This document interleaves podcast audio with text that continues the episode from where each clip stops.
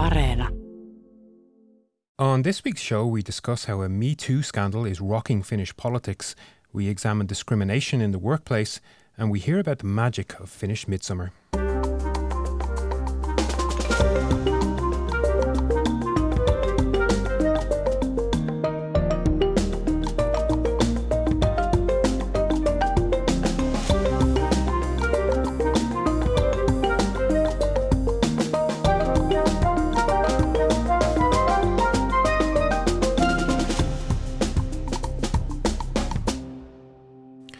Hello and welcome to All Points North, the podcast that is just about ready for a summer break. I'm Ronan Browne. And I'm Veronica Kontopoulou.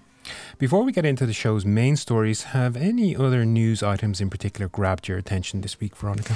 Well, Prime Minister Sanna Marin's interview with Yle Radio one was quite an interesting listen, but more on that later. What about you, Ronan? Well, for me, I read with trepidation, I must say, that we are in for a long mosquito season this summer, especially as the little things seem to like me so much. Yeah, I can relate. They for sure are my least favourite part of the summer.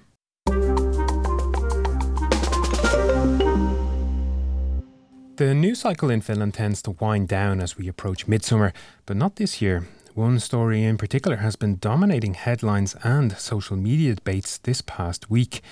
And it all began with a lengthy investigative piece by Helsingin Sanomat, published on Sunday. That's right. The newspaper reported the National Coalition Party M P Ville Ridman had been the subject of a police investigation due to his alleged inappropriate behaviour towards several women. A total of nine women told Helsingin Sanomat that Rydman plied them with drinks, at times even serving alcohol to underage girls. The article also said that police became involved after a seventeen-year-old girl contacted a helpline for victims of sex crimes, saying she had faced sexual violence by a political figure. She also told the helpline that the same politician was known to have harassed girls aged between fourteen and seventeen over a ten-year period. Ridman denied any wrongdoing, saying he was seeking legal advice over the claims. The police also confirmed that a preliminary investigation had found no evidence that any of the events described by the women warranted further investigation. But many of Ridman's own party colleagues described the details about his alleged behaviour, which were contained in the article, as shocking. In fact, party leader Petteri Orpo said that there were two separate aspects to this case, the legal point of view, but then also the moral perspective. And that's really been the focus of the ensuing debate. Where do the boundaries of behaviour begin and end? On Tuesday, Ridman resigned from the party's parliamentary group on an indefinite basis, meaning he's gone for now, but may return at a later time. But if the National Coalition Party thought that would draw a line under the incident, they were mistaken, because on Wednesday, Helsingin Sanomat published another article detailing the harassment and chauvinistic attitude women often face in Finnish politics, as well as the code of silence that protects people who behave in this way. And we should also mention that this culture is not just confined to the National Coalition Party.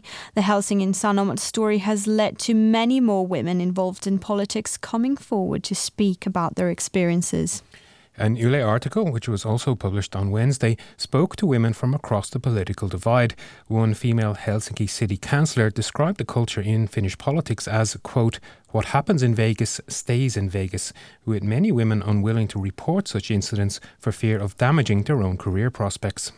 Yes, and another female politician told Yle that if you want to get ahead in politics, you have to keep your mouth shut, which was a really striking thing to say. And all of this has sparked a much wider debate, especially on social media, with people taking different sides on the issue. So to get an idea of the general reaction to all of this and to find out what people have been saying, I spoke this week with Anu Koivunen. She is a media and gender researcher at the University of Turku. Let's have a listen to what she had to say. I personally was appalled by the details uh, and, and the whole case uh, is just echoes the kinds of um, testimonies of uh, abuse and improper behavior and sexual harassment that after Me Too has been a kind of standard narrative. So it was not surprising as such, but of course to read very detailed descriptions about the very ambivalent and Um, sort of the, the amount of shame the, the victims in the story recount. It's it's painful reading. But what I think is important is that on the very same day, Prime Minister Sanna Marin also confirmed at, that this happens in every party. Many, many politicians have told female politicians that from an early age, they were told in their own party to avoid particular situations, avoid particular persons. I see much public support for somehow changing this, but at the same time, I see very strong public opposition to making any changes to this culture. So what we now have, like a few days after the original article, is that we have a very intense public focus on harassment in politics. And then we have a social media debate where the relevance of this issue at all is questioned. So we have both Me Too and anti-Me Too. Another one of the reasons that this story has been of such huge public interest is that the National Coalition Party has been Finland's most popular party for quite a while now. They consistently top Yle's monthly poll of voter sentiment, sometimes hitting record high levels of support. And they were the most popular party at the county council elections in January this year and at the municipal elections held last summer. Although they are in opposition at the moment, the party looks set to win next year's parliamentary elections, so this insight into the culture within the party is naturally of very significant public interest. Yes, it is. And so I asked Anu Koivunen how she thinks the party has reacted to the brewing scandal.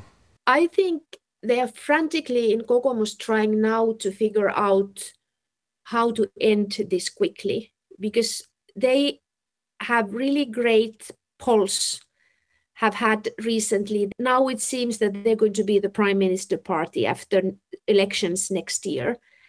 And they want this to die as a question, as an issue. And of course, summer might be helping it, like the summer period might be positive to this aim. But on the other hand, there are many women now who speak out. So there's at least a small scale kind of flood of testimonials. And importantly, I think from many parties, like because it's less than one year to election. And I think all parties, Kokoomus included, realize that this is very important issue for many and not only for women. Um, the parties realize that they need to be able to deal with this. I think that's a really interesting point, and I've seen that a number of women have said that while they were shocked and appalled by the details of the Ridman case, they also welcome the breaking of the silence on this issue. Yes, it's a really interesting point. Anu Koivunen mentioned that too. She said it takes a lot of courage for people to come forward and speak about these issues, but shining a spotlight into these dark corners has huge benefits too. Media scandals are always horrible for the persons, victims and perpetrators, whoever they are and what the constellation is. They are generally horrifying for the individuals, but they can really have great value in the sense that the scandal lies in somehow making public something that has been kept, or something is spoken of which has been kept silent. So it's a silence broken.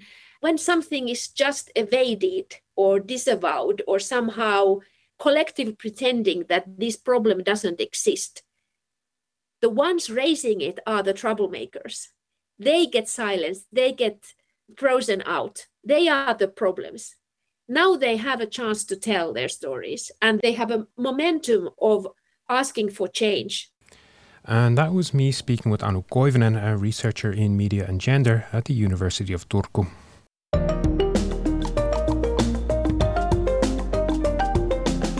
You can join the conversation too. Let us know what you think on Facebook, Twitter, and Instagram. You can also leave a voice note or text on WhatsApp. Our number is plus three five eight, four four, four two one, zero nine zero nine. Speaking of discrimination in the workplace, a similar story has been making headlines across multiple newspapers this past week. Yes, we have been closely following the developments of a story concerning insurance worker Danny Väres, who was released from his work duties two days before the end of his probationary period. Väres had reportedly informed his boss at the Ilmarinen Insurance Company that the status of his relationship had changed from civil partnership to married. The announcement of his same-sex marriage was allegedly met with a quote-unquote gays can go and work for Varma, which is another pension firm. Ilmarinen has since denied the comment was ever made following an internal investigation. Yes, and Väres said that there were indeed no witnesses to the alleged homophobic exchange, but added he was now considering taking the matter to the Regional State Administration Agency, which monitors employment-related discrimination. And human rights group SETA has also taken an interest in Väres's case and have said that they have been following the investigations closely. So I spoke to SETA youth policy and advocacy expert Lotta Delagive this week. And what did she tell you? Well, she said that she was happy Väres's case had sparked a lively conversation, especially since workplace discrimination is not that uncommon in Finland. Ah, okay, uh, very similar to the point that Anu Koivunen made earlier about media scandals. Yes, indeed. Let's have a listen. Discrimination is still quite a, a big concern and an issue in Finland. Uh, according to European Union Agency for Fundamental Rights, only I think it was only eight percent who could be completely open about their identity in their workplace. So that is a quite small percentage. And I think sorts of attitudes are more strict than sort of average European Union countries. And I think according to this same, same study, fourteen percent had uh, experienced discrimination in the past year and nineteen percent faced negative attitudes. But as I said, it's a sort of structural issue, of course, across the whole society. So also, also in the workplace. There are laws luckily in place to kind of like deal with these kinds of situations. Um, are you familiar with what the Finnish law says about uh, situations such as the Väres case? Uh, well, we have a quite good legislation in place. The sort of problem is that it's not implemented efficiently and properly. We do have uh, uh, the Equality Act and Non-Discrimination Act, which prohibits um, discrimination based on sexual orientation or gender, gender identity or gender expression. And workplaces also have the obligation to promote non-discrimination equality. So this is, according to law, forbidden to discriminate on these, these bases on sexual orientation especially. But while there are laws to protect people against discrimination, they often come down to a case of one person's word against another. Indeed, I asked Delagive how difficult it is to find evidence of homophobia in a given situation. Of course, it's it's difficult, particularly in this case, but I think the sort of prevention work to prevent that these situations happens, that's the key, rather than just um, and when you come in contact with discrimination, that you deal with it then. It should be prevented that it, it happens. But of course, it's it's the kind of, uh, with harassment especially, it's the kind of subjective experience that you go with. If someone suspects that they have been discriminated against in the workplace because of their sexual orientation or their gender, uh, what would you recommend, like what course of action should they take? Well, I, it's it's always difficult to demand someone going to, to the police or going to the authorities, so perhaps tell someone you trust, and then if you feel safe, go and tell your supervisor and, and let your trade union know, for example, and ask for advice from your trade union, and of course an health and safety representative of your workplace, and discuss together what you can do to to make it better. And then if you contact the regional state administrative agencies, authorities, then they have the responsibility to to make sure that they go through through the case, and they, they have the responsibility to say whether this uh, discrimination has happened or not. If it's if it's uh, a crime, then they'll inform the police if they consider that there could have been a crime committed. And that is good advice. Uh, all of this comes, of course, against the backdrop of Global Pride Month, with Helsinki's own Pride Week beginning next Monday, the twenty-seventh of June. Yes, and as a last note, Delagive said she wanted to warmly invite everyone to celebrate the week-long event in Helsinki. This is the first time the parade will be officially organised since the outbreak of the pandemic. So SETA said they and other organisers are very excited to be celebrating queer rights and diversity out in the streets of the capital city again.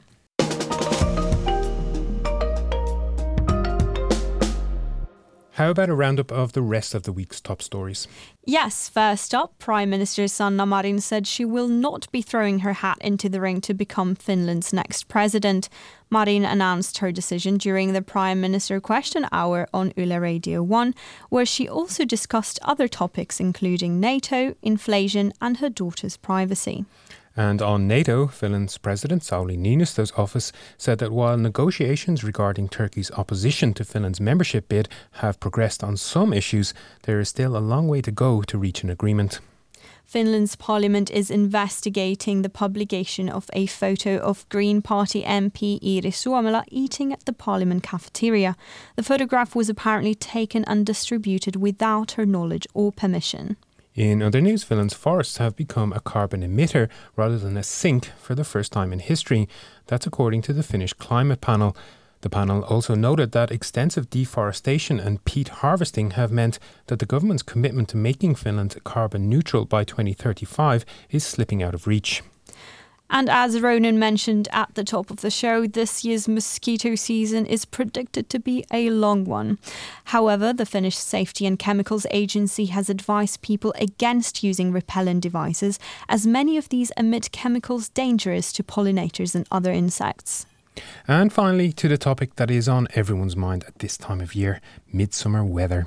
The forecast is for sunny and very warm conditions over the holiday weekend, with temperatures well over twenty degrees Celsius and even up to thirty degrees in some places, such as in the southern and central parts of the country. That's nice to hear. Midsummer is such an important date in the Finnish calendar, so it's always nice when the weather rises to the occasion. Yes, it is. And the celebration itself has a very interesting backstory. So to find out more about that, I had a chat with our colleague Eddie Hawkins. He's our resident expert on Finnish history and culture. And I first asked him about the origins of midsummer in Finland. Well, the, the summer solstice is an important event in all cultures. I mean, all ancient cultures marked the, the summer solstice somehow. Uh, it was uh, it was very special. For the ancient Finns, it was um it was a holiday devoted to the sky god Ukko. So Ukko was he was a sky god. He was the chief god. He was the god of uh, rain and thunder.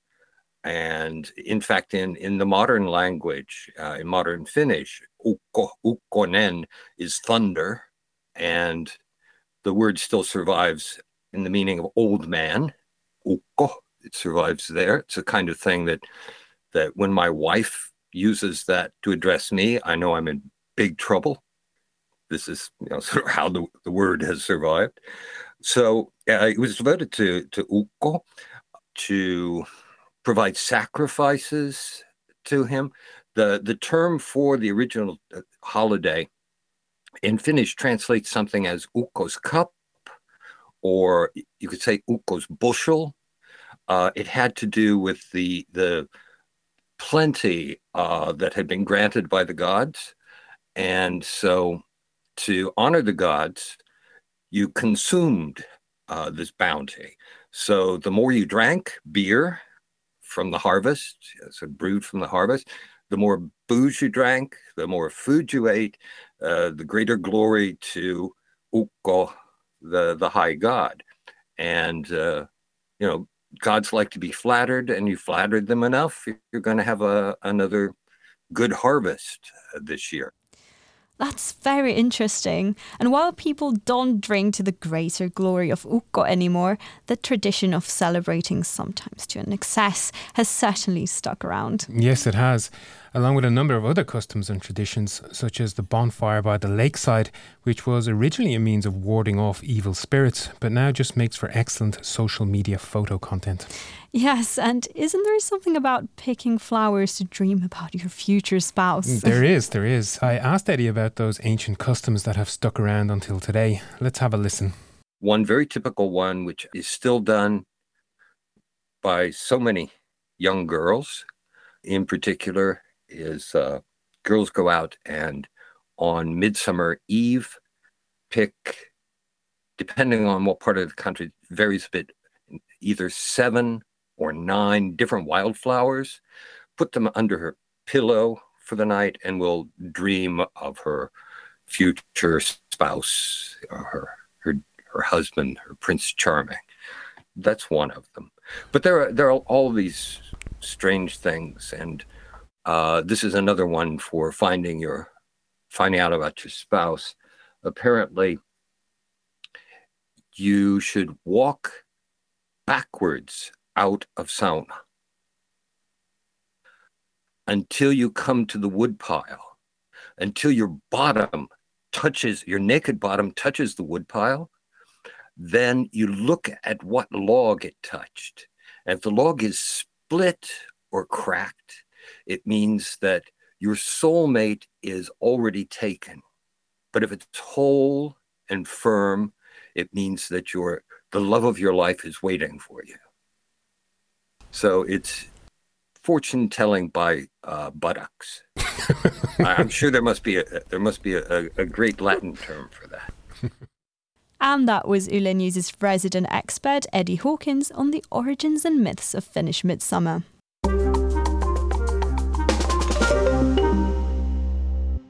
I think that's more or less all we have time for this week. But how are you planning to spend your midsummer weekend, Veronica?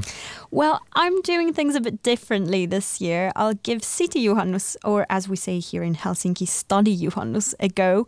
Or okay, I'm not exactly staying in the city. I'll be attending a midsummer event in Lonna Island, located in the archipelago in front of the capital.